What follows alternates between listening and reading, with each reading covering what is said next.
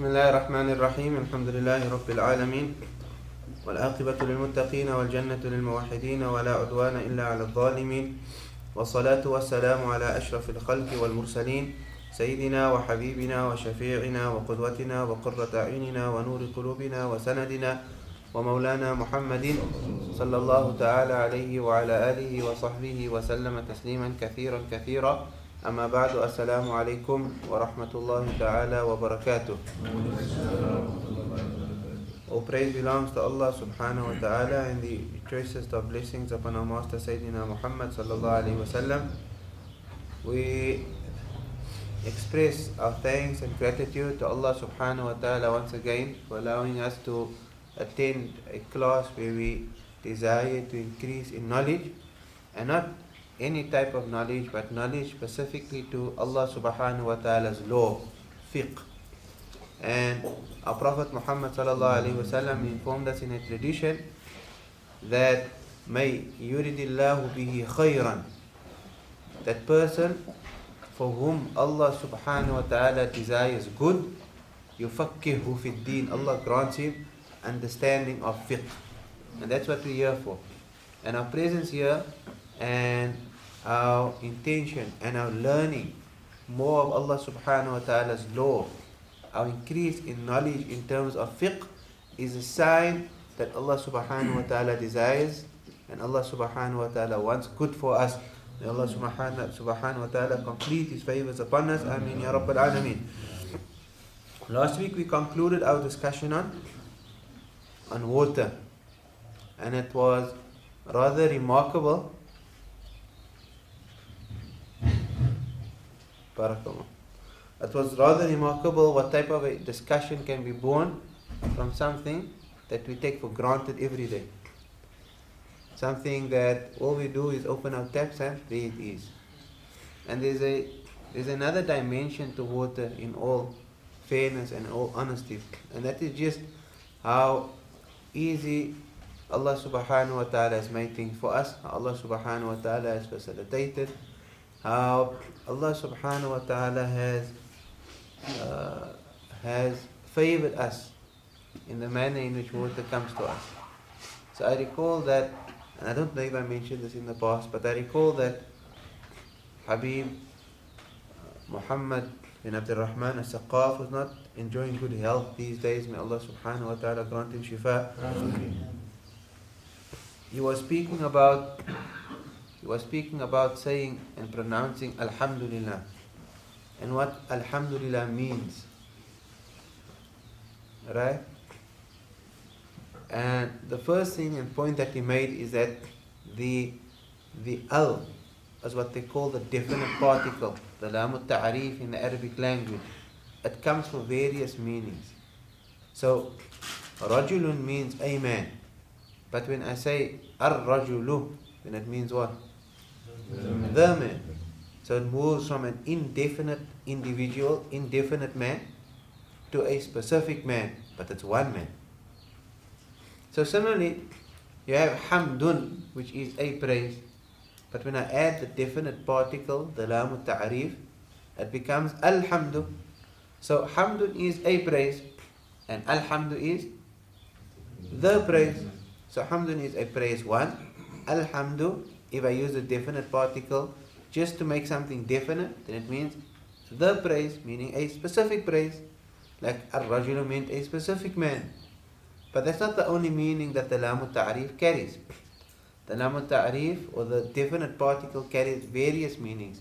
If the mean, this definite particle adopts the meaning of ahad or jins, then it means it, it covers the entire species.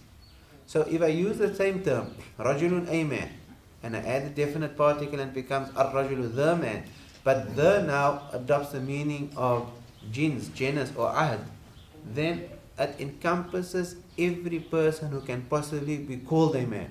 So ar-rajulu then translates as men. Any male figure that lives in the entire world from the beginning to the end. Ar-rajulu. Can you, do you see how it changes? So ar-rajulu, the definite particle, it could mean really the man, a specific one man, or it would come to the meaning of jins, it could refer to all males, every single one of them. And the first point that they make over here, when we speak about Alhamdulillah and praising Allah subhanahu wa ta'ala, then one has to acknowledge that it's not your normal definite particle. It's not a normal the praise, single praise for Allah subhanahu wa ta'ala. But it's the praise in a multiple sense. That's for jins or for ahad, which means every type of praise you can imagine is for Allah subhanahu wa ta'ala. And the, the point this Kam makes is that he says that Allah grants us water, and because he made the example of water, that's why I'm sharing it because we spoke about water and we spoke about the qualities of water. But uh, what I'd like to take some time out and to express and share with the Jama'ah this morning is what should our gratitude and thanks and appreciation of water be to Allah subhanahu wa ta'ala. Mm. So he says that he made the example and he said that if he was to drink some water. Bismillah. Alhamdulillah. But when you say Alhamdulillah, what's that Alhamdulillah supposed to mean? Alhamdulillah for whether it was Buddha Jamil or Uncle Ibrahim who opened up the tap and poured this water into the jug. And then taking that jug and placing it in the fridge. And then taking it out of the fridge and carrying it into the masjid. And they do that every day. So you're thanking Allah for guiding them, for giving them energy, for giving them strength to open up that tap, for the electricity, for the fridge for holding that water, and eventually them carrying that water here. And before the tap, where does the water come from? The technology that went into the tap all made it possible for me to have a glass of water in front of me. Right? The washers, the mechanics, and then the pipes. The copper that Allah subhanahu wa ta'ala gave us. Man can't create, can't make copper. It must be mined. It's a, it's a raw source that Allah subhanahu wa ta'ala gave us. And then Allah gave man intelligence to take that raw source, that raw metal, and create a pipe out of it. And that runs all the way to the road where council has their points of water. And council's points meet up with other points and eventually it comes from our dams. And our dams, our most famous dam is going to be the Steenbras Dam. So you can imagine what type of manpower went into the laying of a pipe all the way from the Steenbras Dam to Cape Town. How many hours of labor to dig those trenches? How many hours of labor to lay those pipes? What type of technology must there be to actually get the water from the dam to run through the pipe all the way to our city? And when the population in Cape Town, because Cape Town is actually used to get the water first in, down where the Golden Acre stands today, that used to be the source of water. Mountain water used to be gathered at the Golden Acre. Some clever uh, Dutchman or British guy, he privatized water and used to sell water to the public. Water that Allah sent down on the mountain. privatized it and sold it. But nonetheless, eventually the dam started being used. And when the population of Cape Town increased and the dam could no longer suffice, they had to engineering. So they had to increase the size of the dam, raise the walls so it can carry more water. And they had to add more pipes because one pipe was no longer enough. So now look at the engineering. For that person to have studied engineering, he had to go to university the establishment of universities, the, the intellect, the studies, the theory, all went into his studies so that he could create the extension of the dam so that pipes could be laid down. How many hundreds and thousands of minds went into this entire process. And the idea is that, and, and then it's the glass that the water is kept in. How did they manufacture this glass? Where did this glass come from? Probably China if you ask me. So again, as engineering, as intellect, as the formation and the making of a glass, and it's made in an amazing way, and there's a nice design on it, and then the ship that had to bring that glass all the way here to Cape Town, the containers. Allah said, look at the ships and how it's sailing. You know, are those not clear signs that there is a creator, subhanahu wa ta'ala? And then it had to be eventually unpacked and there had to be cars and petrol and trucks to bring it all to the supermarket so that somebody could conveniently pick it off a shelf and bring it here to the masjid. And then after all of that, Allah subhanahu wa ta'ala gives me the energy to raise the glass, to bring it to my mouth, and then how do I drink it? And if Allah gave this water the quality then to quench my thirst, and if Allah didn't allow water to quench my thirst, it would not have quenched my thirst. Even if I was to drink gallons and gallons, if Allah didn't want it must quench my thirst, it would not have quenched my thirst. And then the way my body digests this water. Ila akhiri, and there's countless possibilities. And therefore, he said that when you take that sip and you say Alhamdulillah, that's Alhamdulillah for all of that. All praise belongs to Allah. so that, that's another side for us to develop an appreciation for the water that Allah subhanahu wa ta'ala brings out of our time. So all thanks to Allah subhanahu wa ta'ala. All thanks to Allah subhanahu wa ta'ala. I'm assuming there's no questions on water. And then I'm going to move on to the next chapter that speaks about tanning hides and bones. There's no question. Um, which is fine. Basically, we didn't discuss last week the, the is um, when it comes to washing, uh, the body. Um, when we were speaking about contamination of water, No. Some or the contaminated to, to wash your body?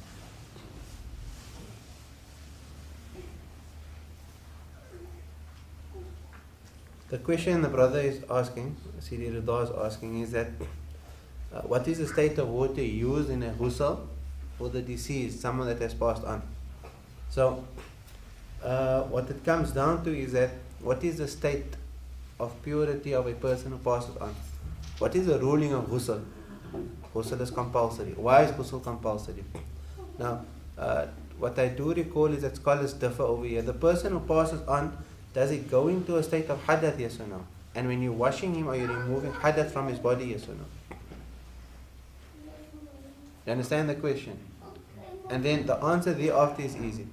If the ghusl is there to remove hadath and abstract impurity from the body of the deceased, then the water used in that ghusl is considered, while it may still be pure, possibly pure, it's not going to have the ability to purify because it will be considered used water. If the ghusl doesn't remove a hadath from the body of the deceased and the water is still clean thereafter, then it will not be considered used water. Um, yeah, I'll, I'll have to double check exactly what is the purpose behind the ghusl of a deceased, um, even though it will be covered at a later stage, inshallah ta'ala. But now my current understanding is that the body does enter into a state of uh, impurity and therefore when the body is washed the water would be used. And Allah subhanahu wa ta'ala knows best. Uh, remind me in the week so I can double check and share it with everybody next week Sunday inshallah.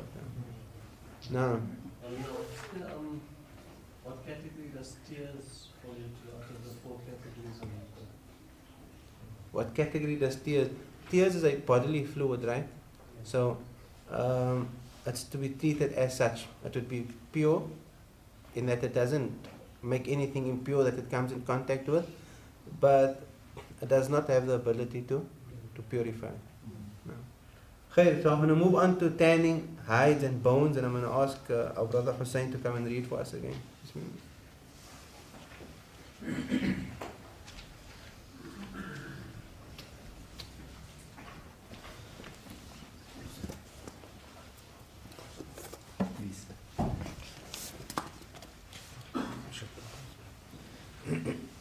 Tanning hides and bones. hides of unslaughtered animals are purified through tanning, except for the hides of dogs, pigs, and the offspring of both of them or one of them with a pure animal. The bones and hair of unslaughtered animals are filth, except from human beings. خير بسم الله الرحمن الرحيم وصلى الله على سيدنا محمد وعلى آله وصحبه أجمعين um, How many of us is wearing leather in the masjid this morning? Anyone has leather? Where's- your leather? Hey, your slippers. no, in that case, many of us is wearing leather. So this is an important chapter because how, especially for the industry today, um, the rule is that you get two. When an animal passes on, it could pass on in one of two ways. He either passes on via the Islamic manner of slaughtering, the key. So it's an Islamically slaughtered animal. Now the animal is halal for you to eat, and automatically the skin and the hide and the wool and the hair and everything of the animal is pure. It doesn't require tanning, it's just pure. So the question doesn't arise for an animal that was slaughtered according to the Islamic way. Everyone has it. And the Islamic way is simple. The animal has to be slaughtered and you have to recite Bismillah when slaughtering. And perhaps later we'll discuss more detail regarding that, inshallah ta'ala. So now the animal is pure, it's fine. The meat is halal, the skin, hair, everything is fine for you to use. No questions asked. The problem we find is that if the animal was not slaughtered according to the Sharia, so the animal either dies by itself, just passes on, or somebody kills the animal but not according to the Sharia. That's what we call maita. So maita would be carrion, and the translation that the author gave over here is unslaughtered. Unslaughtered more because uh, an animal that is killed by a uh, what do you call that now? You know, today there's so many different ways in which animals are killed. One of the questions that one of the questions that uh, came now to the fatwa department is gas. So uh, chickens are gassed. So what it means that basically it doesn't kill them, so their hearts are still pumping, but they're completely paralyzed. And the idea behind that is once they are placed onto the machine, uh, they need a chicken on a machine that is lying still and not moving about. So that's why they gas them. Right? And then, um, but they need the heart to be pumping so that when they slaughter, the blood flows out of the body. So there are a lot of different types of methods in which animals are being killed these days, whether they meet the Sharia requirements of slaughtering or not, is not our discussion right now. Uh, the point is that if it meets the conditions of the Sharia, it's halal and its hair and hide and skin and everything else is pure along with it. If it does not meet the conditions of the Sharia, it's considered najis impure. The meat is impure and everything associated with it is impure. Its skin, its hair, its hide and everything else. The problem we're sitting with is that when Ashi came with his, I don't know if it's leather shoes or if it's leather sandals, but when he came with that to the masjid this morning, what are the chances of that coming from a, a Sharia slaughtered cow? Chances are slim. Right? So where is it coming from? It's coming from animals that were not slaughtered in a, according to the Sharia. So it's in the ruling of maita, carrion. Does that mean that the leather cannot be used? Yes or no?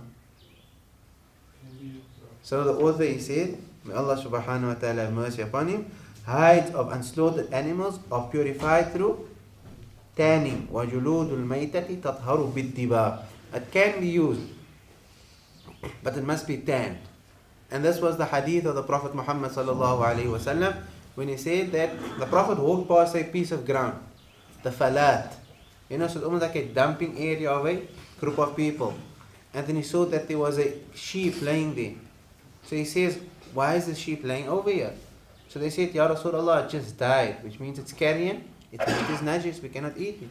So the Prophet said, yes, but you can still use its skin. And then they said, Ya Rasulullah, is it not najis? And then the Prophet ﷺ responded by saying that, أيما إهاب دبغ any hide or skin that is tied, tanned, sorry, any hide or skin that is tanned, فقد طهر becomes pure.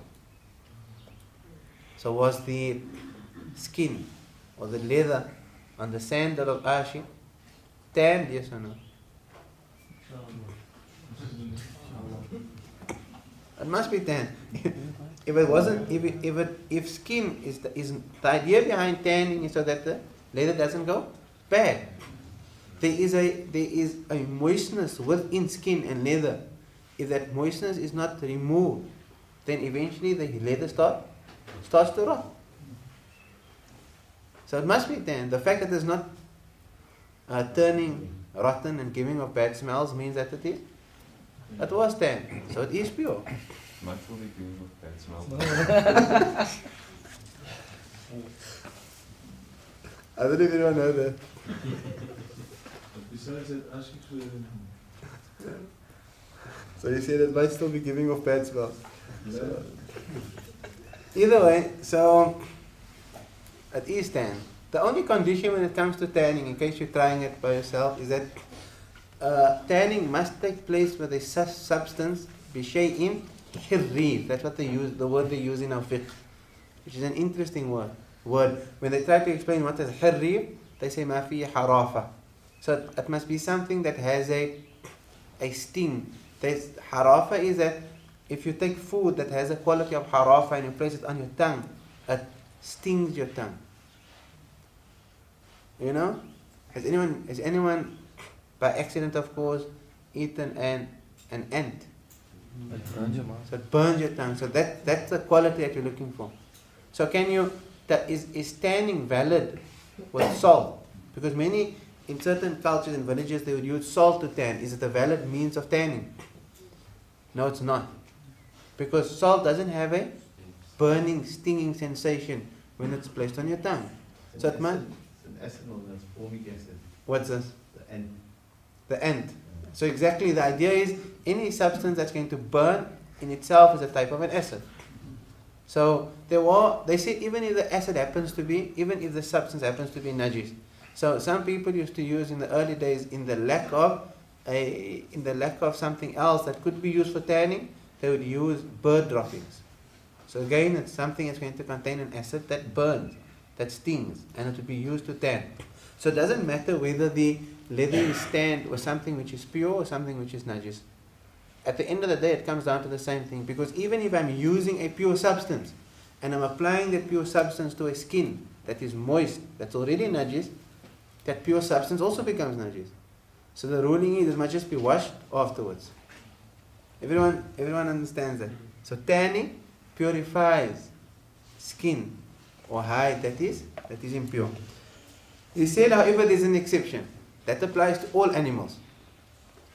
Whether it's elephants, whether it applies to all animals. Except for the hides of dogs, pigs, and the offspring of both of them, or one of them with a pure animal. So, just in terms of the proof, how do we know that the hide and the skin of an animal prior to prior to tanning is impure? because of the verse in the Quran where Allah subhanahu wa ta'ala said, Kul Sayyidina Muhammad sallallahu alayhi wa sallam, La ajidu fima uhiya ilayya muharraman ala ta'imin yata'amuhu. Sayyidina Muhammad, I do not find in that which has been revealed to me, something which has been declared haram for a person to eat, ala ta'imin yata'amuhu illa ayyakuna maytatan. Unless it happens to be carrion, something which was not slaughtered according to Islamic law, إلا أن يكون ميتة أو دما مسفوحا أو لحم خنزير فإنه رجس it is رجس and رجس means najis so the origin of these things and animals that are not slaughtered according to Sharia is that it's najis tanning however purifies it the exception is that of a pig and a dog and uh, the khinzir it's actually a very interesting question you know if you come to think of it um, but before I come to the interesting question I want to say something about pigskin um, he says that which is born from a pig and a dog. In other words if a pig and a dog was to mate. that which is born therefrom is also considered najis. And he, it, it doesn't become pure even if you were to tan it.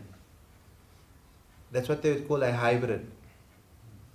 So I remember when he's a Maulana now, so I don't want to mention his name.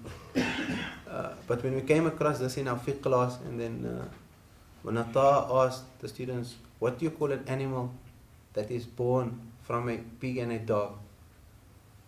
So he said, he was, he was from Kimberley. So he said, yeah, we have that there in Kimberley. They said, what, they, what is it? They say, it's a plat jackals. Don't ask me what it is. I just that word just sticks with me. Subhanallah. I don't think you have such an hybrid. And Allah knows best.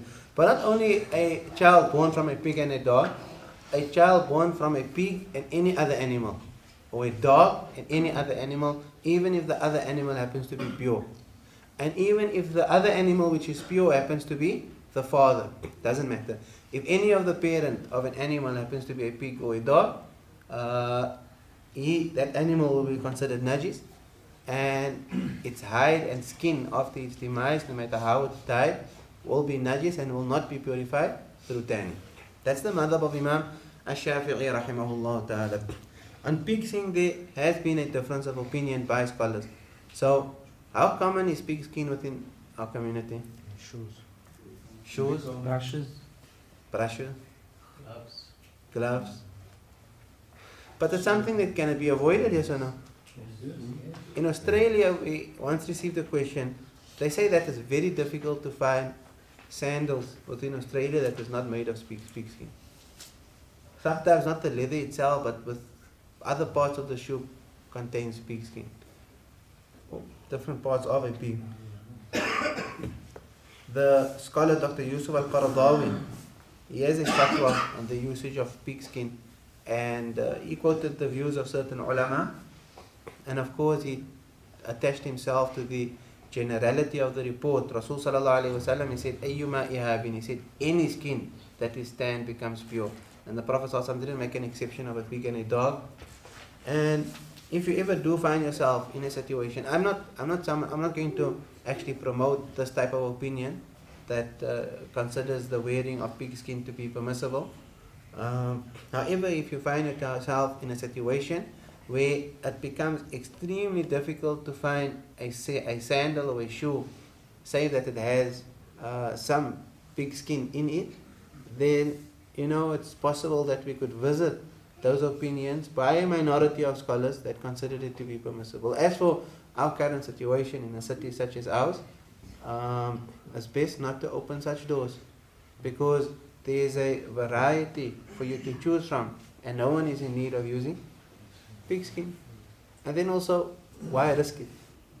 A believer tries to do something where he knows he's safe. Rasul he said that he said that uh, da' ma yaribuk leave that which causes you doubt for that which does not cause you doubt. So leave the uncertain and the unsure for that which is sure. So here in our city, when it comes to leather, when it comes to skins and hides, there's so many things that we can use, and therefore it's best that we stay clear from the usage of the skin or the hide of pigs and, and dogs. Do you have dog skin? Not in South Africa, I don't think you have it over here. Right. So the bones, he goes on and he speaks about bones. So he says the bones and hair of unslaughtered animals are full except from human beings. وَعَظْمُ الْمَيْتَةِ وَشَعْرُهَا نَجِسٌ إِلَّا الْآدَمِ Similar to the skin, the bones of animals. Uh, this was a question I was just asking myself now. How common is the usage of bones within our society? Because in the Shafi'i school, if the animal is not slaughtered according to Sharia, if it's not taki, if it's uh, if it's carrion, then the bones doesn't become pure; it stays filthy. But how common is it for us to be using bones within our society? Not common at all. And so it doesn't pose a doesn't pose a problem. There is opinions within other schools that don't necessarily consider bones to be impure. Our reason for considering bones impure would be what? We actually read it now in Surah Yasin.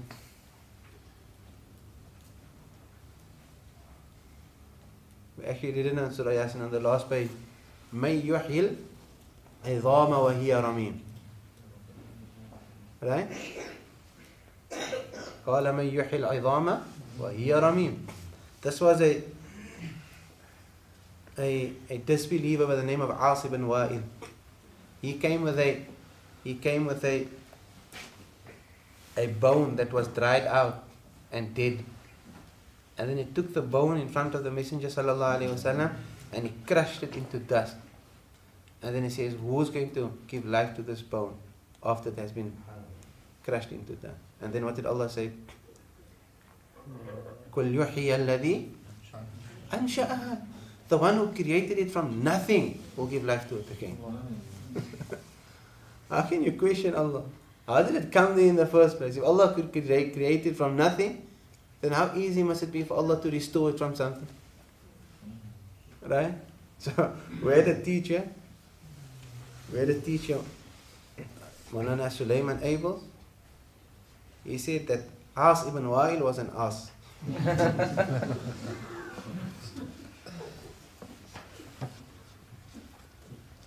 so bones of carrion and his hair remains najis, save that of a human being. Human beings don't become impure when they pass on.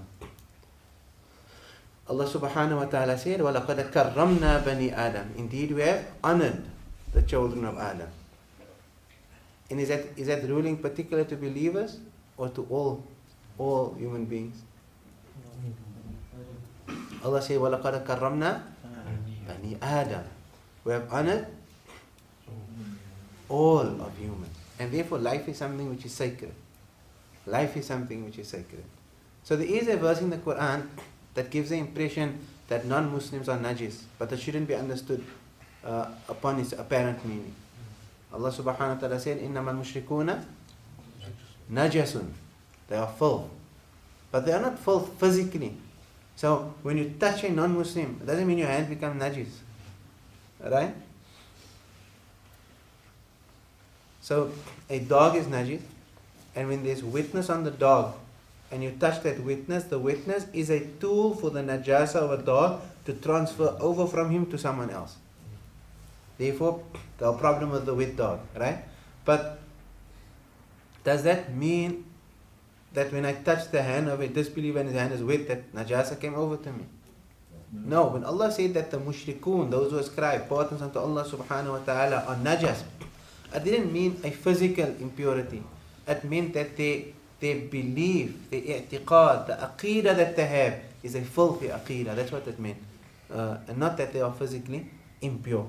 So that brings us to the end of tanning of hides and, and bone. And how is our time now? Can we do at least another one? Yes, Bismillah. Using containers. it is impos- impermissible to use gold or silver containers. It is permissible to use containers made from other expensive materials. So he gets into a discussion of utensils, containers or utensils. I was, I was hoping to get to the next chapter this morning. Let's just see how, how quick we can run through this.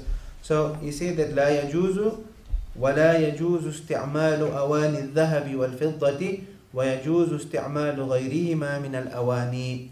So gold and silver utensils, the Prophet ﷺ prohibited that in the hadith. He ﷺ said in a tradition narrated by Al-Imam Muslim rahimahullah ta'ala and Imam Al-Bukhari, may Allah subhanahu wa ta'ala be pleased with him from Hudhayfa ibn al-Yaman radiallahu ta'ala an, that Rasul sallallahu alayhi wa sallam said, do not wear silk wala dibaj. Dibaj is a type of silk as well. ولا تشربوا في آنية الذهب والفضة Do not drink from a utensil of gold or silver. ولا تأكلوا في صحافها Do not eat out of plates made of gold or silver. فإنها لهم في الدنيا For it is for them, the disbelievers in this world. ولنا في الآخرة And it is for us in the afterlife. آخرة. Right? And similar to eating and drinking, the Prophet prohibited eating and drinking from gold and silver utensils. But uh, analogous analo- the, the scholars made draw draw they, they drew an analogy they made qiyas and any usage of gold and silver will not be permissible except for females when it comes to jewelry the prophet he said that it doesn't apply to to females when it comes to jewelry and adornment Khair. Um, and that in a nutshell is a discussion over there. There is more related discussion to it, but I'm not going to uh, get into it now because I was hoping to speak about the siwak. And that on the one hand, on the other hand, how common is it for people to be using gold or silver utensils these days? It's just too expensive, right? Uh, in a world, in a world where uh, cheap resources could not be used to make things, gold and silver utensils was actually a and sometimes the usage of gold and silver to fix utensils was something which was common. But in a world where uh, it's cheaper to, to buy a new plate than what it is to fix a plate. The usage of gold and silver becomes very real. And you only find it in very, you know, very, very wealthy royal families who, for some reason or other, feel that they need gold or silver. And even, they probably won't even be eating out of it. And Allah subhanahu wa ta'ala knows best. And therefore, I'm not going to spend much time discussing it. But just know the rule is that it's impermissible to eat out of utensil or drink or to use any utensil that is made of gold or, or silver. Just read the next one so we can cover The toothstick. Using the toothstick miswak is recommended at all times except after the zenith for one who is fasting. Using the toothstick is more strongly recommended in three situations. Number one, when the taste of the mouth becomes stale as a result of not eating or something else. Number two, when getting up after sleeping. And number three, right before praying. So, the miswak. One of the beloved sunnahs to our Prophet Muhammad sallallahu alaihi wasallam that the ummah is neglecting these days. He sallallahu alaihi wasallam said that لولا أن أشق على أمتي لأمرتهم بالسواك عند كل صلاة. And in a narration he said عند كل wudu. had it not been that I would have been making things difficult for my ummah, I would have commanded them to use the miswak before every salah. And another narration he said, I would have commanded them to use the miswak before every ablution, before every wudu. And Rasul sallallahu alaihi wasallam's attachment to the siwak, the miswak, was uh, something remarkable. Was something remarkable. So, had it not been that I would be making things difficult for my ummah, I would have instructed or commanded them to use the miswak before every salah and in a narration before every wudu. So, um, the Prophet ﷺ had a great attachment to the miswak. The first thing he would do, sallallahu alaihi wasallam, when waking up in the morning, was he would use his miswak. Before starting his adhkar, before, or rather, at the same time while reciting adhkar and waking up, you would use the miswak. So Rasul sallallahu alaihi wasallam, when you would wake up in the morning, what dua would he recite? Alhamdulillah alladhi ahyana. All praise to Allah subhanahu wa ta'ala who has given us life. Ba'dama after has goes us to die. Because sleep is a type of death. It's a small death. بعدما الحمد لله سبحانه بعدما ماتنا وإليه النشور. يعني تهيم سبحانه وتعالى إذا وردان يعني and what else did the Prophet صلى الله عليه وسلم say? The last few verses of Baqarah. إن في خلق السماوات والأرض واختلاف الليل والنهار لآيات لأولي الألباب. الذين يذكرون الله قياما وقعودا. And to the end of the surah beautiful verses Rasul صلى الله عليه وسلم is reciting. You know it, it really speaks apart from these two things that I've always mentioned over here, the one is that Rasul wasallam through his sunnah, through his supplications that he teaches us, he allows you and I to constantly connect to Allah subhanahu wa ta'ala. So when I implement his sunnah, because I'm so heedless and because I'm constantly drifting away from Allah, if I implement the sunnah of Rasul sallallahu wasallam, I keep on bringing myself back to Allah all the time. So the first thing I do after sleeping I start reciting Quran, praising Allah, thanking Allah. Indeed, in the creation of the heavens and the earth is a sign for those who believe. Verses of the Quran, I start reciting. So the Prophet Sunnah allows you and I to connect ourselves to Allah subhanahu wa ta'ala throughout the day. That's the one. Another thing that, that you know just appeared to me now with regard to the state of Rasul sallallahu alayhi wasallam. When he wakes up, he's reciting these adhkar. You know, and it's just a, a matter of the Prophet ﷺ, his sleep was an ibadah.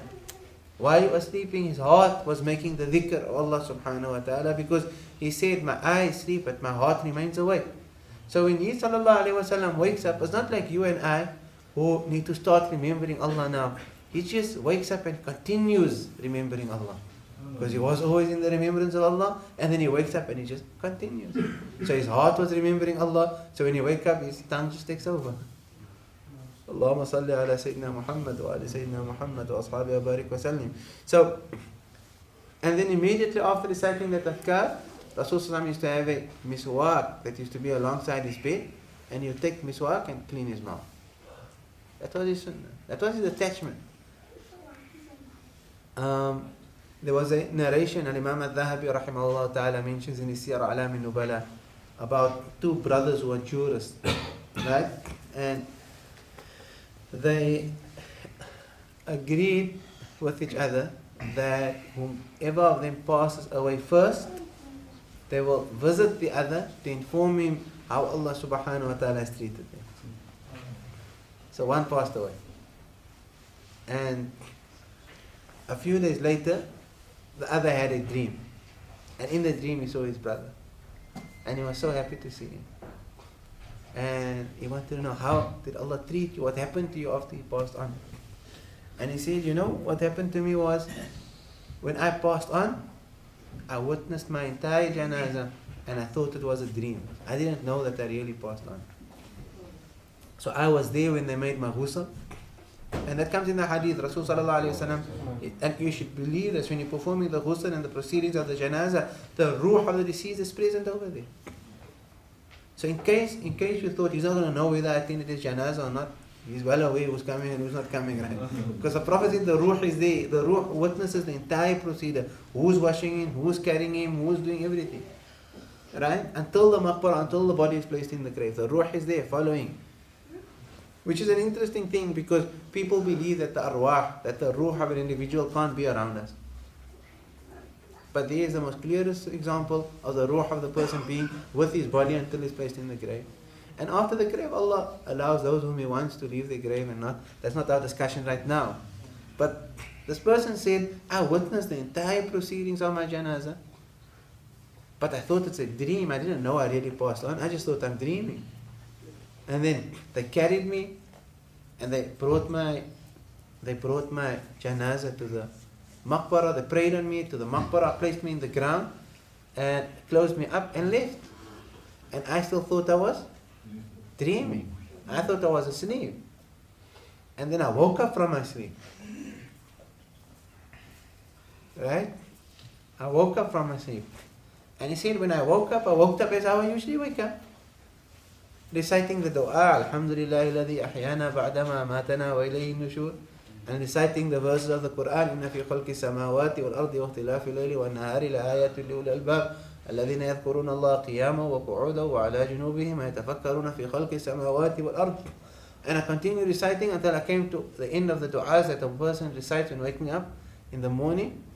And then I stretched out for my miswak. And then I couldn't find my miswak. And then I called my son Muhammad to bring my miswak. So I shouted, Muhammad. And then I saw that there were two people sitting by my feet. And they were the angels that came to question me. And they asked me, What are you shouting for? And then he said, No, I'm shouting for my son to bring my miswak because it's the sunnah of Rasul. And the angel says that you have passed on, brother. And you're no longer in the world, and you're now in your grave. But just based on the way that you woke up with the sunnah of Rasul Wasallam and your intention to use the miswak, we can see who you believe in and we can see who you follow. There's no need for us to question you.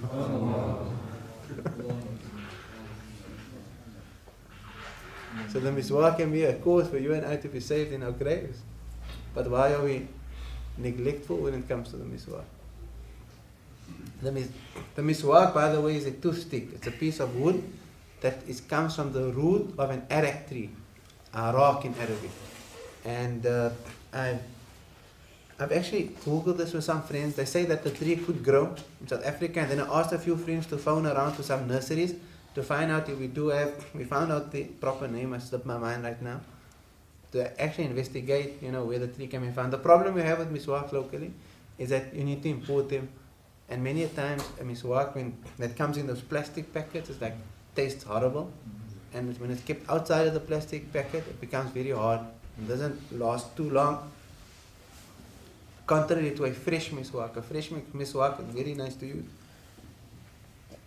So trying to plant those trees and to actually have our own roots that we could use to use as miswak. And the, the medical benefits, it's a different story altogether. So he said, told us over here that the وَالسِّوَاكُ مُسْتَحَبٌ فِي كُلِّ حَالٍ The usage of the miswak is mustahab, recommended at all times. Except بعد الزوال الصائم except for the person who is fasting after zawal. So what does after zawal mean? Dhuhr. Zawa- Zawal is dhuhr.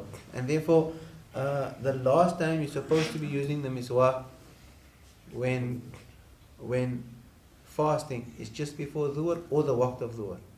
Right? Yes, Muhammad? That that uses Asr was a different view. That's how I'm. No. So that's the ruling. However, um,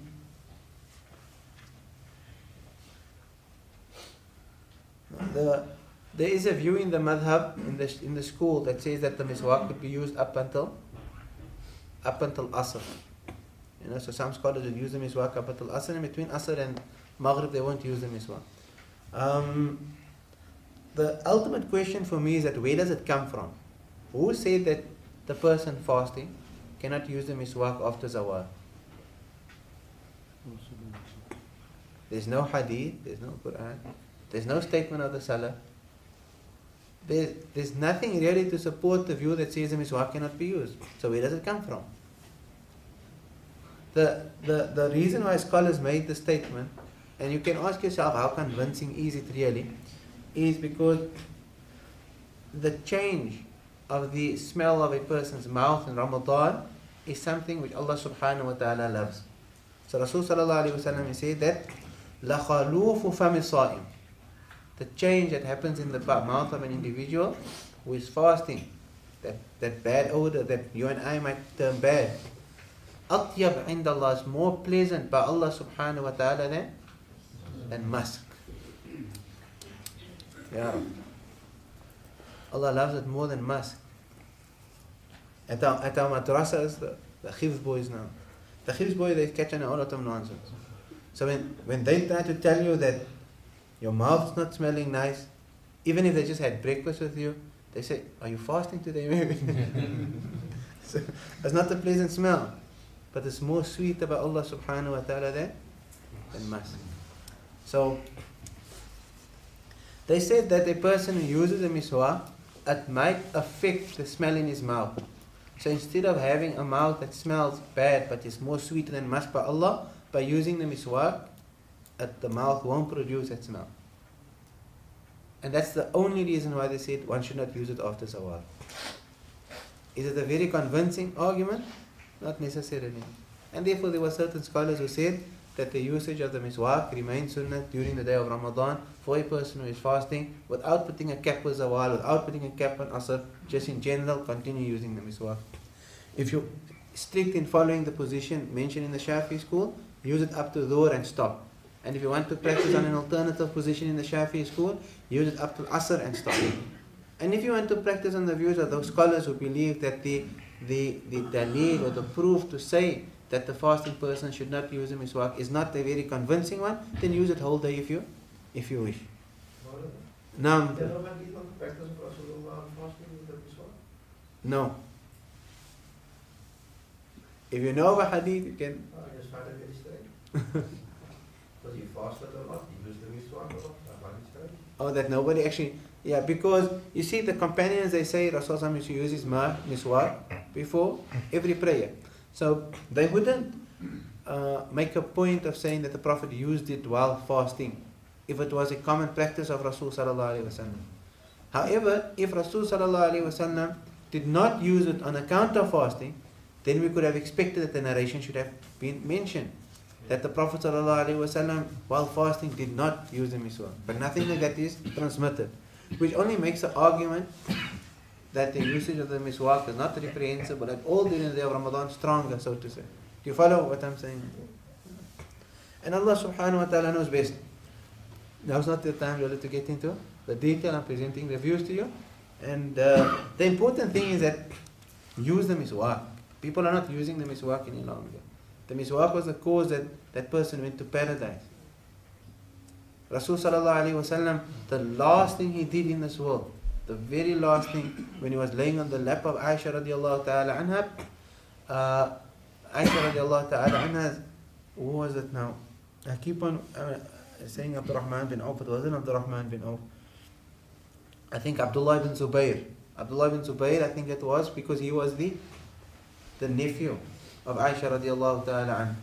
He came in, he stood by the door and he had a miswak in his hand and Aisha said, the Prophet ﷺ was too weak to speak he was, he was on his deathbed wasallam, but she could see that his gaze became fixed on the miswak of Abdullah. And then she told Abdullah, give me the miswak. And then she said, I took the miswak and I moistened it with my saliva. Because if it's dry, it's hard. So I moistened the miswak with my saliva and I applied miswak to the Prophet Muhammad. That's what Rasulullah wanted on his deathbed. That's a attachment that they had to the usage of miswak. And then Aisha radiallahu ta'ala, and she actually boasts thereafter, saying that the last thing to enter the belly of the Messenger Muhammad sallallahu wasallam was my saliva. So when he received revelation, it was at the lap of Khadija radiallahu ta'ala anha, a lady. And when he left this world, it was in the lap of his wife Aisha radiallahu ta'ala anha. So they say the outward aspect of prophethood in this world, the physical aspect of prophethood, started with Khadija, which was a lady, and ended with Aisha, was a sister. So the entire Nubuwah was between two ladies. So how is Allah honored females? So, however, it is emphasized to use the miswak when the taste of the mouth becomes stale as a result of not eating or something else. وهو في ثلاثة مواضيع أشد استحبابا عند تغير الفم من أزم وغيره وعند القيام من النوم when getting up after sleeping and وعند القيام إلى الصلاة when standing right for prayer. So we pray that Allah subhanahu wa ta'ala grants us consistency in these practices. Allah allow us to become from those who use the miswak. So we can speak and speak and speak, but the miswak must be used. In the absence of a miswak, our scholars have said that the scarf that you're wearing or the sleeve of your top, it all suffices in using miswak. In fulfilling the aslu sunnah, to receive the reward and to be making Rasul happy. The complete way is to have the wooden stick of the arak tree. But in the absence, you can use the taraf, the, the end of your top, of your coat, of your jacket, of your scarf. The important thing is to make miswak. Apply something to your teeth to wipe over your teeth. Would, would a toothbrush fulfill that as well? Another thing that we all use is toothbrushes. But because toothbrush has become something that we see as a, a Western practice, and then we lose out. Whenever you use your toothbrush, make the intention of following the sunnah of Rasul sallallahu. Because miswak, or rather siwak, the action of cleaning the teeth, can take place with anything. With a toothbrush, with a garment, with a tissue, doesn't matter as long as it's slightly coarse. There's a debate, can you use your finger for miswak? Of course. Well, Maybe bulbous. yours, yeah. Maybe I'm bulbous, yeah.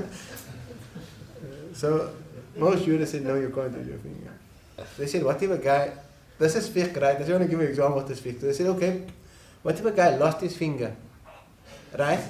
And then they created a wooden finger for him. Can that finger work? Jurist, subhanallah.